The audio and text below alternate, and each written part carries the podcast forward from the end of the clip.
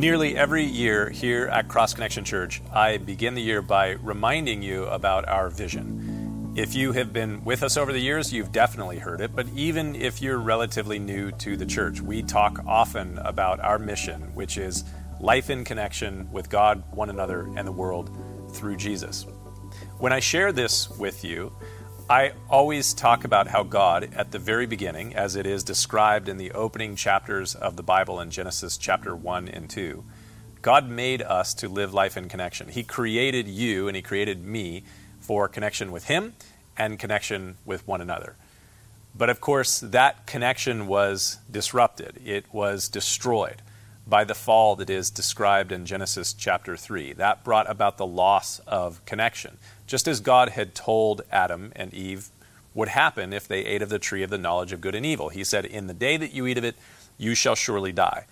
And when they ate of it in Genesis chapter 3, they didn't immediately just fall over dead, but there was a death. There was a spiritual death, a separation between they and God, and a separation between one another as well. So, what that means is that each of us is born separated from God and one another after the fall that happened in Genesis chapter 3. This is really why every single person, whether they understand the theology of the fall or not, every single person has an intuitive sense that the world is not as it should be. We all feel as though things could be or should be better, or maybe even they would be better if so and so would do this or that group would do that, then we think that things would be better.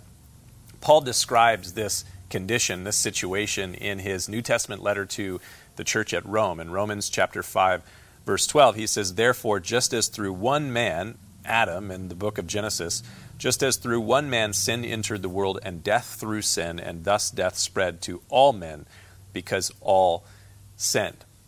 Through Adam and Eve, the first two humans that are named in the scriptures, sin entered into the world. And that sin has brought about all of the brokenness, all of the suffering, all of the death that we are each acutely aware of. The age old question why is there evil and suffering in the world? A lot of people wrestle with that. I've had a lot of conversations over the years with people wrestling with that question. And from a theological standpoint, I believe that the answer is relatively simple. The answer is that sin has brought about evil and suffering and death in the world whether it is malevolent evil at the hands of other people who have malevolent, malevolent motivations, or if it's just the natural evil of, you know, storms and fires and floods and all these sort of things. These are all the result of a world that is under the curse and brokenness of sin. So that's the world that we live in, and we all are very, very aware of it. But this is not the world as God, I believe, intended it to be, and not really as, as God desires it to be. You may remember if you followed along with my message last week that in the closing of the creation account, in the opening chapter of the Bible, in Genesis chapter 1, verse 31, we read these words Then God saw everything that he had made, and indeed it was very good. So the evening and the morning were the sixth day. God's master plan is not a world that is devastated by sin, suffering, and death. Actually, just as God's initial good creation had a garden with a tree of life in the midst of it, as you find in Genesis chapter 2, I believe, right around verse 9. God's ultimate master plan involves a restored garden with the tree of life in the middle of it. The first two chapters of the Bible, they look back to a beautiful, good creation. God saw all that He had made, and indeed it was very good. So the first two chapters, Genesis chapter 1 and 2, they look back to a beautiful, good creation with a glorious garden in which God and men are joined together in connection. And then the last two chapters of the Bible, we find them in the last book of the Bible, the book of Revelation. They look forward to a similar image, a similar picture. In fact, follow along as I read in Revelation chapter 21, uh, second to last chapter of the Bible, at verse 1, we read this. Now, John, the Apostle John, he saw a vision of a new heaven and a new earth, for the first heaven and the first earth had passed away, and also there was no more sea. And then I, John, saw the holy city, New Jerusalem, coming down out of heaven from God, prepared as a bride adorned for her husband. And I heard a loud voice from heaven saying, Behold, the tabernacle of God is with men. God is connected to humanity again. The tabernacle of God is with men, and he will dwell with them, and they shall be his people, and God himself will be with them and be their God. And God will wipe away every tear from their eyes, and there shall be no more death, no more sorrow, nor crying. There shall be no more pain, for the former things have passed away. And then he who sat on the throne said, Behold, I make all things new. And he said to me, Write, for these words are faithful and true. And then you just skip one page to the right again to the very last chapter of the Bible, Revelation chapter 22, verses 1 through 5. There, John says, And he showed me a pure river of water of life, clear as crystal, proceeding from the throne of God and of the Lamb. And in the middle of its street, and on either side of the river, was the tree of life, just like we find in Genesis chapter 2, verse 9. There was the tree of life, which bore 12 fruits, each tree yielding its fruit every month. The leaves of the tree were for the healing of the nations.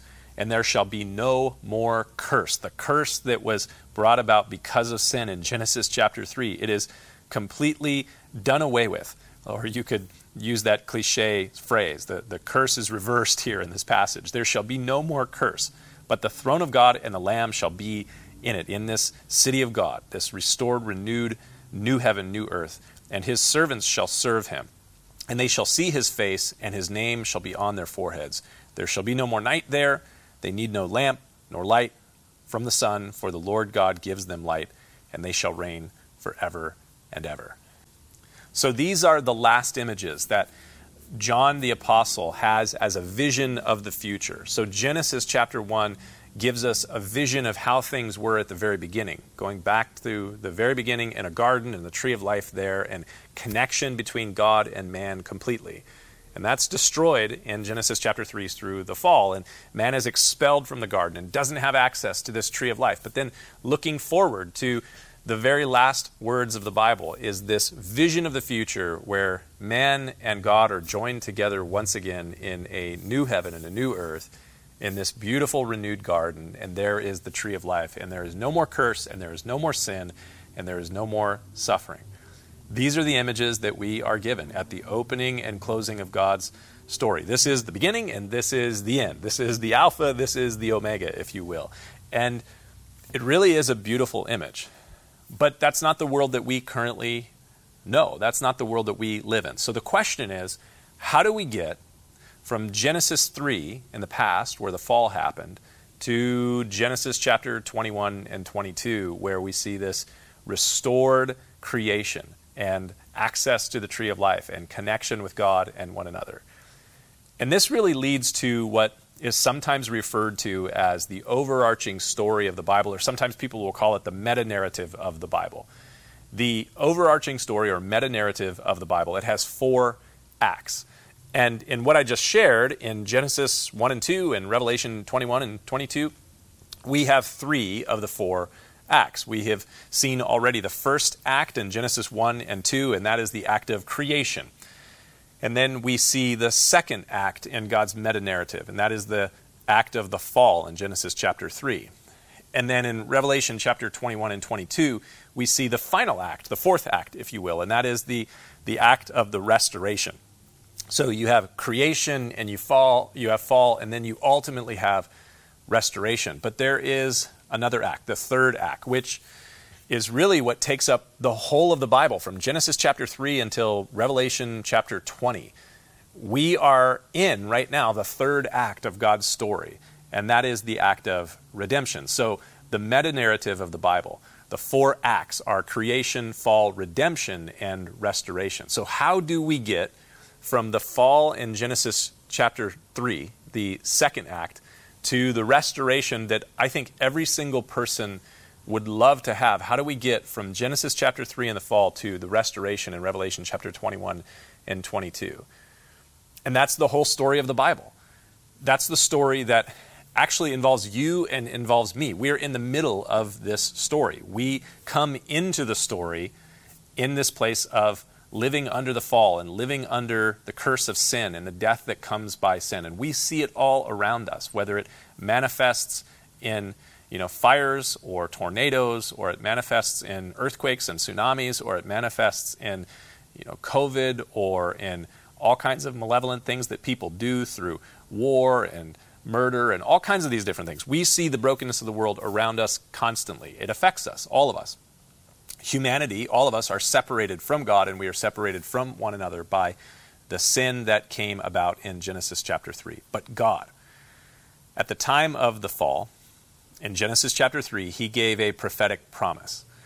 As he spoke the curse over the serpent, if you've never read Genesis 3, maybe do it a little bit later, and you're going to see that there is this very interesting story about Adam and Eve and a serpent who deceives Eve, and they partake of the tree of the knowledge of good and evil, which God in Genesis chapter 2 had told them not to eat of, and then they eat of it, and now their eyes are opened and they realize their vulnerability and their nakedness. And then after all that happens, God comes and he speaks into that situation. And at a certain point, it is identified that the serpent was the one who led to all this. He deceived Eve. And so God speaks to the serpent, a curse in this passage. And we read in Genesis chapter 3, verse 14 So the Lord God said to the serpent, Because you have done this, deceived humanity, you are cursed more than all of the beasts, all the cattle, more than all the beasts of the field. On your belly you shall go, and you shall eat dust all the days of your life. And then this, verse 15, this is the key, the important passage here. God says, And I will put enmity between you, the serpent, and the woman, between your seed, your offspring, serpent, and her seed, her offspring. He, the offspring of the woman, shall bruise your head, serpent, and you shall bruise his heel. This passage is called by scholars and theologians, has been for a very long time, it's called the Protoevangelium kind of a big word, and that big word simply means the first gospel. This is really the first allusion, many people believe, to God's plan for redemption and restoration in the scriptures by the deceptive work of the serpent, which is associated with the enemy, God's adversary, Satan, by the deceptive work of the serpent sin was brought into the world. And as a result of sin, we have separation and suffering and death through sin that is spread to all humanity. But God says, I am going to bring about a resolution of this. I'm going to crush the serpent, the head of the serpent, which is a death blow. And I'm going to crush not only the head of the serpent, but the work of the serpent sin and suffering and death. And that's, that's effectively what Genesis chapter 3, verse 15, the protoevangelium, that's what it is. It's the first declaration of what God plans to do to bring about restoration, redemption, how he's going to bring it about. He gives this first little peek into it at the very opening of this dilemma, this problem. And that starts the beginning of this third act creation, fall, the act of redemption. And when you get right down to it, all of the rest of the biblical narrative is the story about how God is going to bring about this greatest rescue mission ever. God promised in Genesis chapter 3 verse 15 the coming of the one, we shall say. The one that would be born of a woman. And this one would be a man because God says there in Genesis 3 verse 15 and he shall bruise your head or crush your head, the head of the serpent. And so this descendant of Eve, this one that comes from the seed of a woman, a man, he is going to come and he's going to crush the serpent and all of the works of the serpent, the adversary, the devil. But what does that have to do with connection or life in connection with the world? Don't worry, I, I will get there. I'm, I'm kind of trying to move in that direction. I don't have time enough today to go deep into the whole storyline of God's redemptive act throughout the entire book of the Bible, or all the books of the Bible. So I'm basically just going to run through and summarize pretty quickly what goes on here as we follow the story. Genesis chapter 4, right after the fall in Genesis chapter 3, Genesis chapter 4 tells us that Adam and Eve, they had children. Of course they did. And they, they had lots of children, or else we wouldn't be here. And so they, they have children, and we're given only the names of three of their children, their offspring, even though they had many children, we would assume, from what we find in the scriptures. And, and so we're only given three of the names because they're kind of keys to the story as we go through this whole redemptive story. Remember, the story only focuses on what it is that God is trying to bring about. So they had their first son in Genesis chapter 4, whom they named Cain. Maybe you remember hearing that name if you were connected to a church when you were growing up. Because Cain then had a brother whose name was Abel. We'll get to him in just a moment. But when Cain was born, Eve may have thought that this is the one. This is the one that God promised in Genesis chapter 3 verse 15 because God had said that she's going to have a child who's going to crush the head of the serpent. And so she may have thought, this is the one. I, I have obtained from the Lord a man. That's exactly what she says in Genesis chapter 4. Um, that was a pretty hopeful declaration, maybe a little bit premature when she said, This is the one, Cain's the one, because as you see when you go through Genesis chapter 4, Cain ended up not being such a good guy he had some issues. So then Adam and Eve, they had Cain, and then they had Abel. And in the process of time, there was conflict between Cain and Abel, and Cain killed his brother Abel. So Cain clearly was not the one. He, he kind of manifests the fallenness of this world through murder. So he's not the one that Eve was looking forward to. And so now Cain is kind of set aside, and Abel is gone. He's dead again, as you follow the story of Genesis, you see that Adam and Eve, they had another son, and they named him Seth. And the biblical story, it begins to zero in on Seth. Why doesn't the Bible talk about Adam and Eve's other children? Why doesn't it talk about the other people that would have come about or who Cain married? Why doesn't it talk about that? Because that's not the storyline. You need to understand that God has a very specific purpose that He's trying to accomplish in revealing all of this to us through the pages of Scripture. And so it only focuses in on the key players, if you will. And Seth, this third named child of Adam and Eve, he becomes the focal point. And not just Seth, but really the line of Seth. Because Seth has kids who have kids who have kids. And everything just kind of continues down. In fact, if you read through Genesis chapter 5, I believe it is, you see this long genealogy from Seth going on down to Noah. And then you follow from Noah's line down through his son Shem. And you just keep following these different people until you get to Genesis chapter 11, where we are introduced to one of Seth's great, great, great, great, great, great, great, great grandkids, a man whose name is Abram. And in Genesis chapter 12, the Lord God speaks to Seth's descendant Abram. And he says this in Genesis chapter 12, verse 1. God says to Abraham, Get out of your country, from your family, and from your father's house to a land that I will show you. And I will make you a great nation, and I will bless you and make your name great, and you shall be a blessing. I will bless those who bless you, and curse him who curses you, and in you all of the families shall be blessed.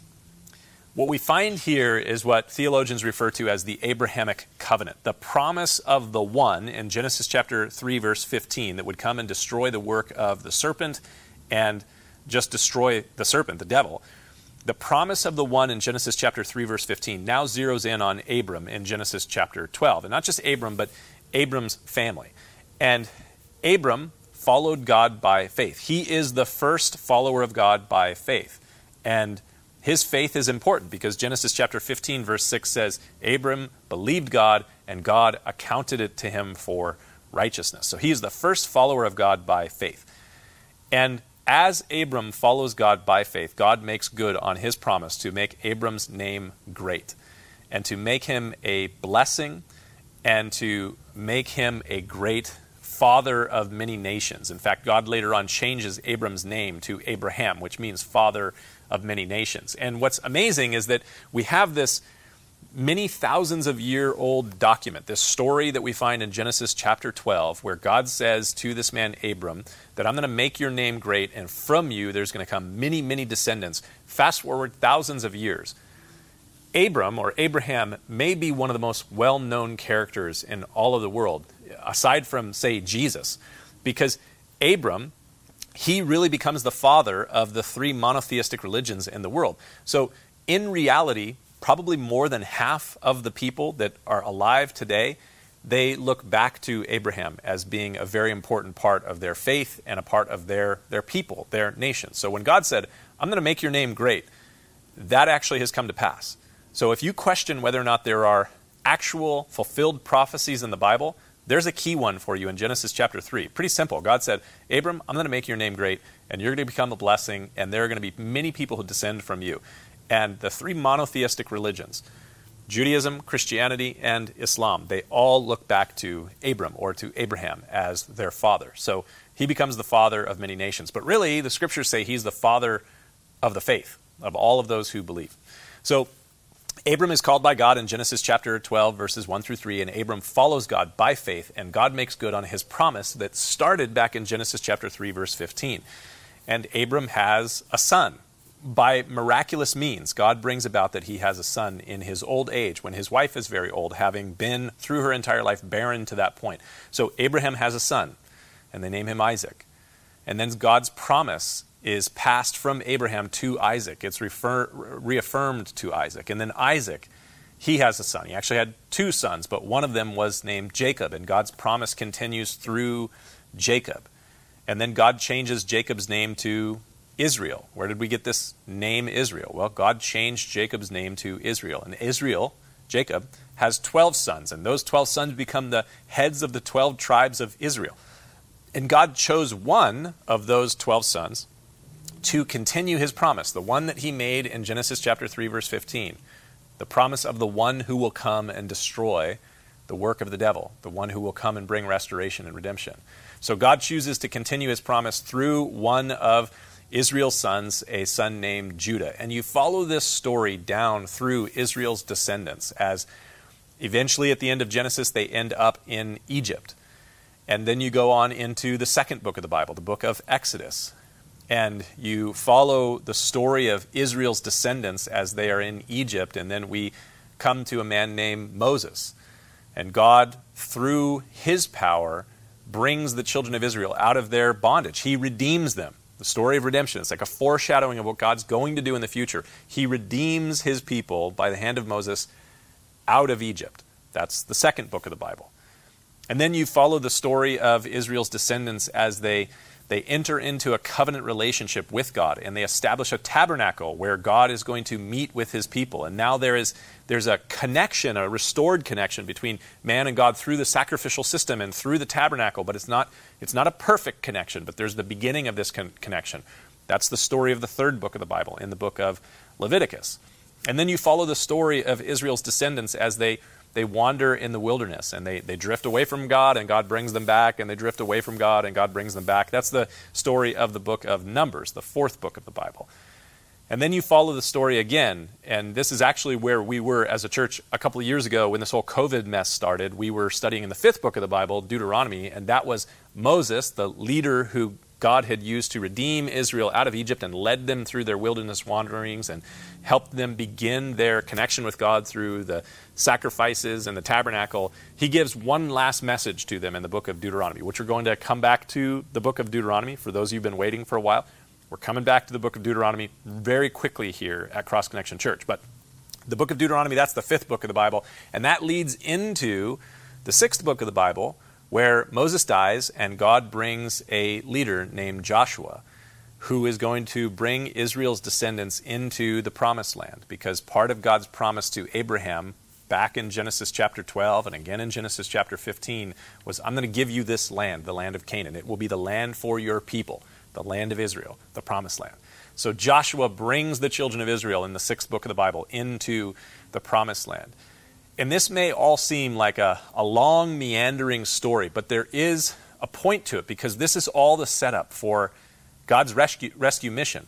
The whole of the Bible is a continuous interconnected story, all moving with the same theme and focusing through to this event where God is going to, in the third act, bring about redemption so that the fourth act of restoration can come. This whole overarching meta narrative from creation to fall to redemption to restoration.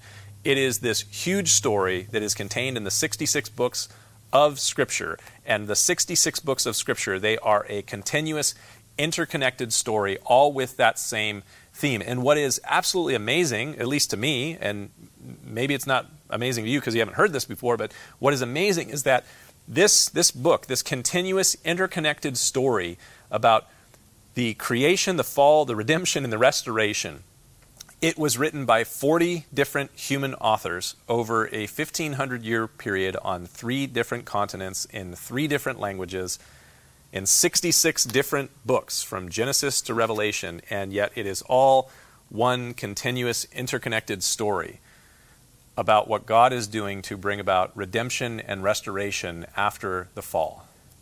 How does that work? That you can have 66 books written by 40 different authors in three different languages on three different continents over 1,500 years, and it all has a cohesive, interconnected, continuous story. How does that happen?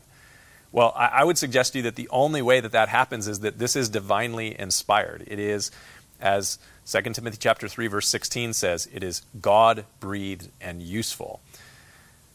But in Genesis chapter 3, God promised that there would be a man. And if I were writing it out, I would put a capital M, a man who would come to destroy the serpent and the works of the serpent, his deceptive, sinful works that brought suffering and death and brokenness to this world. So God selected an individual, a man named Abram or Abraham, and his family, through which that one that was promised in Genesis chapter 3 verse 15 would come. And that one would come to deliver us.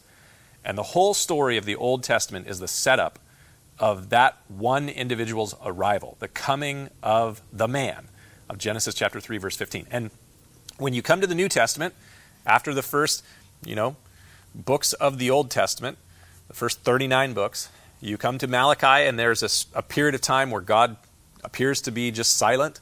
But then you have the Gospels Matthew, Mark, Luke, and John. And what happens when we come into the Gospels? Matthew chapter 1 tells us of the arrival of a man. His name is Jesus. And the angel announces his coming and says to his mother, You shall call him Jesus because he shall save his people from their sins. So the man arrives, Jesus of Nazareth. And we're told in Matthew chapter 1, his lineage, we're giving his, given his genealogy. And you can trace the lineage of Jesus of Nazareth, the one who would come to save his people from their sins. You can trace it all the way back to Abraham, Isaac, Jacob, Judah, down through Judah's one of his greatest descendants, King David. You can follow the line of Jesus all the way back. In, in Luke's gospel, you can see the genealogy of Jesus not just going back to Abraham, but going all the way back to Adam, to Genesis chapter 2 and 3. And so Jesus appears on the scene in Matthew, Mark, Luke, and John. And when he appears on the scene, what does he say about his purpose for coming? Because Matthew chapter 1, I believe it is, says, his name shall be called Jesus because he will save his people from their sins. But what is this Jesus of Nazareth, who's a descendant of Abraham, Isaac, Jacob, Judah, David? What does he come to do? Well, he tells us exactly what he has come to do in his purpose statements. You know, just like any big organization or church or business has kind of like a purpose statement, you know, why do we exist? Why did Jesus come on the scene? Well, he tells us explicitly in the Gospels why he came. For instance, he says this in John chapter 10 The thief has come for nothing more than to steal, to kill, and to destroy. The thief is connected to the devil, the serpent. He has come for nothing more than to steal, to kill, and to destroy. But look at this I have come, purpose statement of Jesus. I have come that they may have life and that they may have it more abundantly. A couple chapters later in John's Gospel, chapter 12, Jesus gives another purpose statement. There's a whole bunch of these. I'm only going to go through about four of them.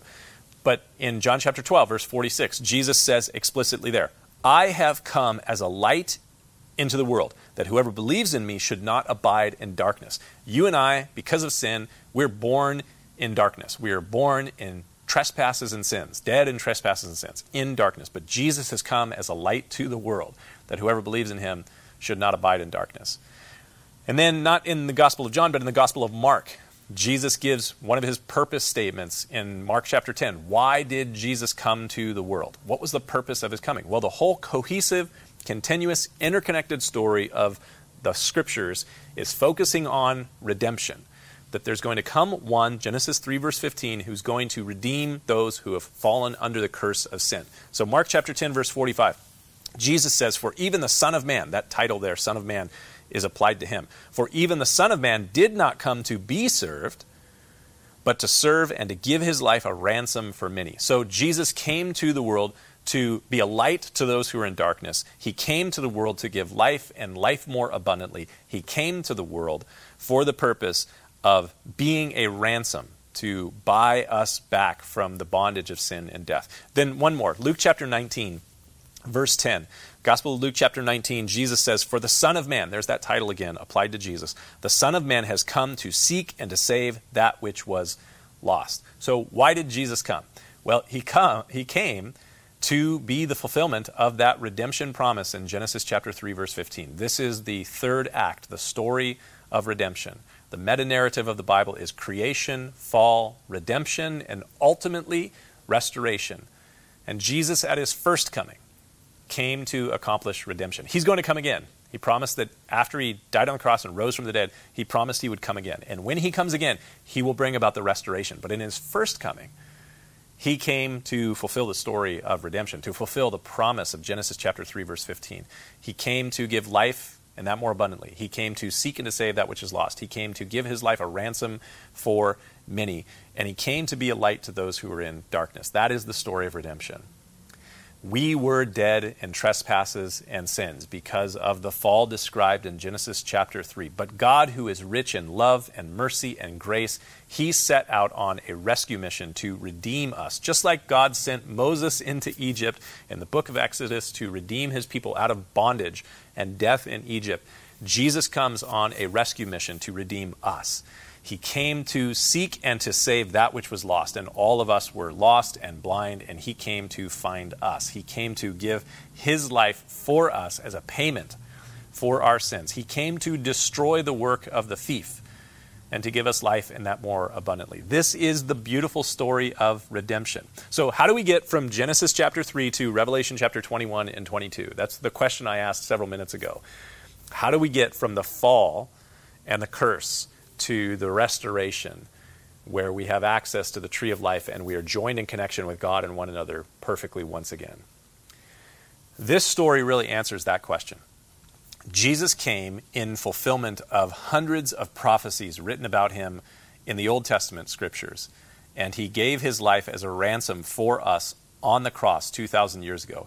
He died for our sins. 1 Corinthians chapter 15 says, he died for our sins according to the scriptures. He was buried, and he rose again the third day for our justification, to save us, to pay the payment for our sin. And then, after his resurrection, he gathers his followers together. And this is prior to his ascension, because Jesus rose from the dead, which we will celebrate in a few months on Easter, and then he ascended into heaven 40 days after his resurrection and what we celebrate as the ascension of Christ. And then after that comes Pentecost and the outpouring of the Holy Spirit. But after his resurrection, Jesus gathers his followers together and he speaks to them after he has fulfilled the work for redemption. And he says this to his followers in Mark 16, verse 15. He said to them, Go into all the world and preach the gospel. That word gospel there means good news. Go into all the world and proclaim and preach the good news to every creature. What is the good news? The good news is that through sin and the fall in Genesis chapter 3, all of creation and humanity as a part of creation, all of creation is devastated by the curse of sin, the stain of sin. But Jesus came to redeem, and he comes to ultimately restore. And so Jesus says to his disciples before he ascends into heaven, Go into all the world and proclaim this good news to every creature. Everybody needs to hear about this. In Matthew chapter 28, we have another one of his commissioning statements, what we call the Great Commission. In Matthew 28, verse 19, Jesus says to his followers, Go therefore and make disciples, other followers, of all nations, not just people in and around Israel, where, which is where Jesus was when he spoke these things. Go and make disciples of all nations, baptizing them in the name of the Father and of the Son and of the Holy Spirit, teaching them to observe all things that I've commanded you. And lo, I am with you always, even to the end of the age. Amen. And then in Luke's gospel. So we have Mark 16, 15, we have Matthew 28, verses 19 and 20, we have Luke chapter 24, verses 46 through 47. Then Jesus said to them, his disciples, Thus it is written, and thus it was necessary for Christ to suffer and rise from the dead on the third day. This was essential. It was essential for the fulfillment of Genesis chapter 3, verse 15, and the redemption story. He had to die on the cross. It was necessary for Christ to suffer and to rise from the dead the third day. And, verse 47, that repentance and remission of sins should be preached in his name to all nations, beginning at Jerusalem. So we have here three commissions of Jesus Mark 16, 15, Matthew 28, verses 19 and 20, Luke 24, verses 46 through 47. Then we have another one in John's Gospel, chapter 20, verse 21. Jesus said to his disciples again, Peace to you, as the Father has sent me, so I also send you. You see, after Jesus accomplishes his work in the redemption story, he calls you and he calls me as we have trusted in him, as we've been rescued by him and redeemed by him. He sends us out, commissions us to go into the world to carry this good news to others. These are the commissions of Jesus. Jesus came to the world on a mission. And at the fulfillment of that mission, his initial mission, he commissions you, he commissions me as his followers. He commissions us to a mission as well. And if you have received salvation, the salvation that Jesus gives, and you have been reconciled to God and one another in Christ Jesus by his forgiving grace, then you are now called to this mission.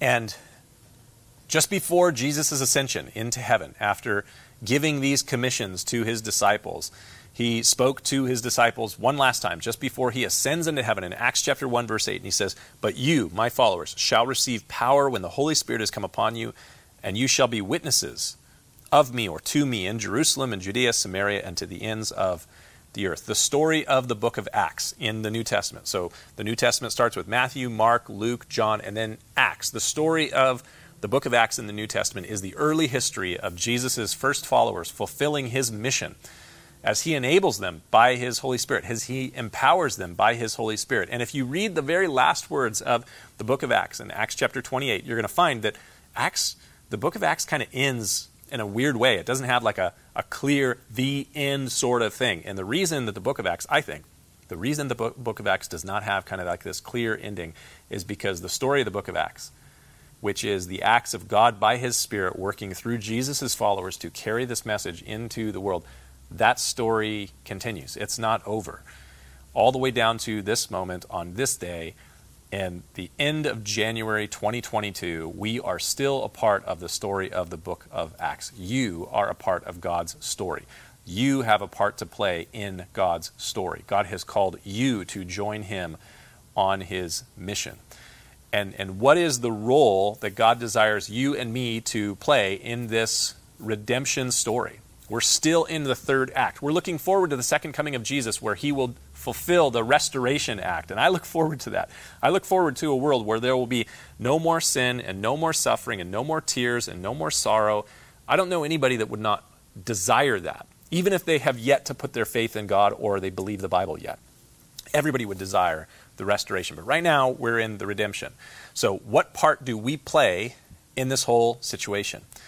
Well, I think part of the answer to that question is found in another New Testament book, the book of Second Corinthians, where the apostle Paul writes this in Second Corinthians chapter 5 verse 17.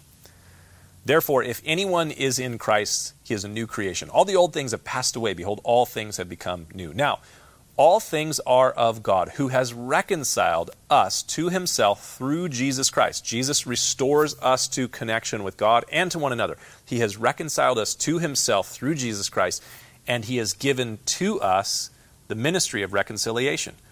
That is, that God was in Christ reconciling the world to himself, not imputing their trespasses to them, and he has committed to us the word of reconciliation. Now then, we are ambassadors for Christ, as though God were pleading through us. We implore you on Christ's behalf be reconciled to God. For he, God the Father made him, Jesus the Son, who knew no sin, to be sin for us, that we might become the righteousness of God in him. You are a part of God's story. If you have been saved by Christ, you have been reconciled to God and to one another through him. You have life in connection with God and one another through Jesus. Then now, after you have been reconciled to God through Jesus Christ, you have life in connection with Him and one another. Now you are an ambassador of God's kingdom, and He has given you the message of reconciliation. What does an ambassador do? Years ago, here in San Diego, uh, many years ago now, we had a, a Billy Graham crusade before Billy Graham passed on, went to be with the Lord. And I was selected by the church. I think this was about the year 2000, somewhere around, around, there. I was selected by the church to be like the, the main person from our church to be involved with the Billy Graham Crusade and kind of help people get involved with this. And so I went down to this big meeting. It was at what, what once upon a time was Qualcomm Stadium. It's no longer there now. And I went down there and we had this big lunch meeting. And one of the people who had been with Billy Graham for many years, for like five decades, um, and I, his name escapes me now, but some of you would know his name if I said it. But he got up and he shared about how um, he and Billy Graham were in China decades ago, and they had dinner with an American ambassador who was in China. And Billy Graham asked him, asked this ambassador, what exactly is the job of an ambassador? And I'll never forget the answer to this question because it stuck with me because of this passage that you and I are ambassadors of the kingdom of God. And he said that he was there in China as an ambassador at, of America to make friends and share with them the message of America, to share with them basically like the good news, if you will, of America. In a nation that does not follow the political sort of mindset or economic mindset as America, as an ambassador of the U.S., he was there to make friends with Chinese people and to share with them the message, the good news, the gospel, if you will, of America. So, what is your job as an ambassador? Your job as an ambassador of the kingdom of God is to make friends with people in your workplace, on your school campus, in your neighborhood. Make friends with people and to share with them the message of reconciliation. You are an ambassador on your school campus, in your office building, on the construction site you work on, in your neighborhood, maybe within the family that you're a part of, among your friends. You have been given life through Jesus. You have been reconciled to God, reconnected to Him and to one another, reconnected to one another. And now you and I are on a mission. And our mission is to go and make friends and share with them the good news of reconciliation, of forgiveness and grace and mercy and peace to any and to all that we come in contact with. I, want you to understand if you have trusted in Christ, God has called you. He has not only called Pastor Miles or Pastor Mark or Pastor Jason or whoever other pastors you see out and about. He is not only called ministers, He's called you. And He fills you with His Spirit and He empowers you and He connects you with a lot of people that you are connected with at work, at school, on a construction site, in the gym that you go to. He has connected you with people that I may never connect with. He has connected you with those people so that you can connect them with the good news, share the good news of His grace with them. So here's the question as we kind of begin to close out this series, Life in Connection series here at Cross Connection Church. Here's a question or questions for you. How are you doing in this work as an ambassador? Are you doing the work of an ambassador? What co- possibly could you do to do that work better or to do that work more? You see, there will come a day when I will give an account to God for how I have used my time, my talents, my money, all these different things, how I've used my energy. I will give an account for how I've used those things for His kingdom because ultimately those things are His things that He has loaned to me. So, how are you reaching people? Are you reaching people? Some of the ways that you are reaching people right now are just the ways that you interact with them, but can you share with them the good news of Jesus Christ? How, how can you do that? Well, one of the ways that you can do that is to recognize that you are on this mission first. And that you can share with them the good news and invite them to come to church or to pray for them or all those sorts of things. But, but I also want to share with you some of the ways that you, right now, just because you're a part of Cross Connection Church, if you are a part of Cross Connection Church, some of the ways that you are fulfilling this mission right now in the world.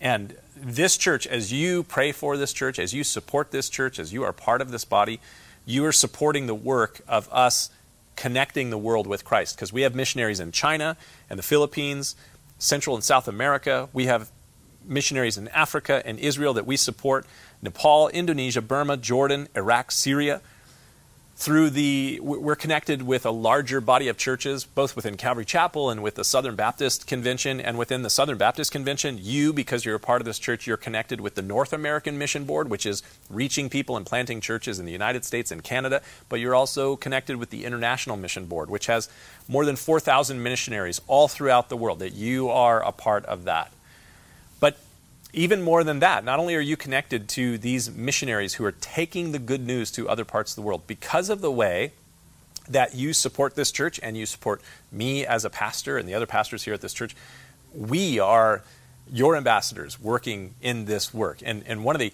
I just want to share with you one of the organizations that you are a part of, if you're a part of Cross Connection Church, is, well, two organizations, two that I have the privilege of serving as a board member. One of them is uh, a ministry called Enduring Word. And if you just go to enduringword.com, you can find this website. Maybe you've gone there before. It is the Bible commentaries of my very good friend, Pastor David Guzik, who has spoken here at this church before. But just to, to show you some of the ways that you are having an impact in the world at this very moment last year in 2021, enduringword.com, which I had the privilege of originally building that website, that website had 77 million page views. 77 million page views. That is more than 211,000 page views a day.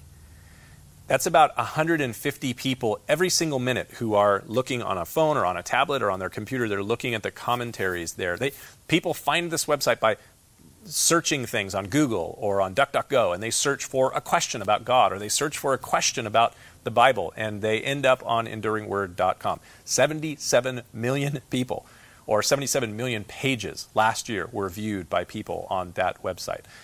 And so far, we, as Enduring Word, and the work that you're a part of, if you're a part of Cross Connection Church, we have translated that commentary, especially the New Testament of that commentary, into Spanish and Mandarin and Arabic and German, and it is partially translated. Let me share this with you. It's amazing. It is partially translated into Portuguese, Russian, Hindi, Farsi, French, Italian, and Urdu. And over the next five years, we're going to add to that. We're translating that into Japanese, Kurdish, Bengali, and Korean.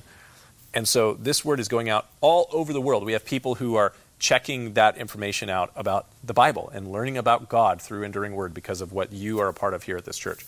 But not only do I have the privilege of serving with Enduring Word, which the reach of Enduring Word is amazing, I also, I also work with a ministry called Blue Letter Bible, which is another online resource. If you go, resource, if you go to blueletterbible.com, you can study the Bible in the original languages or do cross references or do all kinds of different studies there. And, and here's the amazing thing Last year, Blue Letter Bible distributed content at a rate of more than 2 million page views a day. 2 million page views a day. They had 750 million, 750 million page views last year.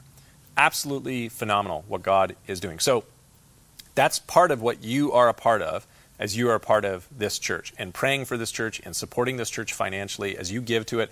We have missionaries in China and the Philippines and Africa and Nepal and Israel, all over the world. But the question still remains what part do you play in the mission of God? Because we are living life in connection with God and one another. That's wonderful. That's something that we will enjoy for all of eternity because of the work that Jesus did. But we need to connect others in this world with Christ. And so you're doing that by praying for and supporting this ministry. But I want to ask you to become a part of this work by serving God as an ambassador. Who do you connect with on a regular basis that needs to be connected to God? We did a little bit of research, and I've shared this with the church before about our area several years ago. Within 10 miles of this building where I'm sitting at recording this right now, within 10 miles of this building, there are nearly a million people who live within 10 miles of this building. And less than 10% of them are reached by a Bible teaching, gospel focused church like Cross Connection Church. That means there are more than 850,000 people who live within 10 miles of this building who are disconnected from God. And you connect with those people on a regular basis. Those are the people that you see at work or school or at the gym or out on the soccer field or at the store or get in the mail at the mailbox. These are the people that you connect with on a regular basis. So, who do you connect with on a daily, weekly basis that needs to be connected to God. And how do you reach them? First, first thing you can do is pray. Pray for them. Commit to pray for them daily. Write down their names. Pray for them daily. Put their name down on a prayer card here at the church, and we will pray with you for them. Second thing you can do after you pray for them is to be kind to them. Let them see in you the fruit of the Spirit as you are bearing the fruit of the Spirit of joy, love, peace, patience, kindness, self control, and so on, allow them to see your peace and joy and kindness and patience and self control and love. And then invite them to church or share the gospel with them. Ask them if you can pray for them. These are all some very simple ways that you can begin to engage in the work that God has called you to. But really, at the end of the day, it, it's, it's this very simple thing that God has called you to. And it's found in one of Peter's le- letters, First Peter, I think it is. Let's see if I'm correct. First Peter chapter 2, verse 9. Peter says this, and, and just imagine he's writing this letter to you. You are a chosen generation, a royal priesthood, a holy nation, God's own special or peculiar people. For what? For what purpose? Why are you a chosen generation, a royal priesthood, a holy nation, his own special people? That you would proclaim the praises of him who called you out of darkness and into his marvelous light. That's your task. That's the simple task that God has for you. Simply proclaim the praises of him who called you out of darkness into his marvelous light.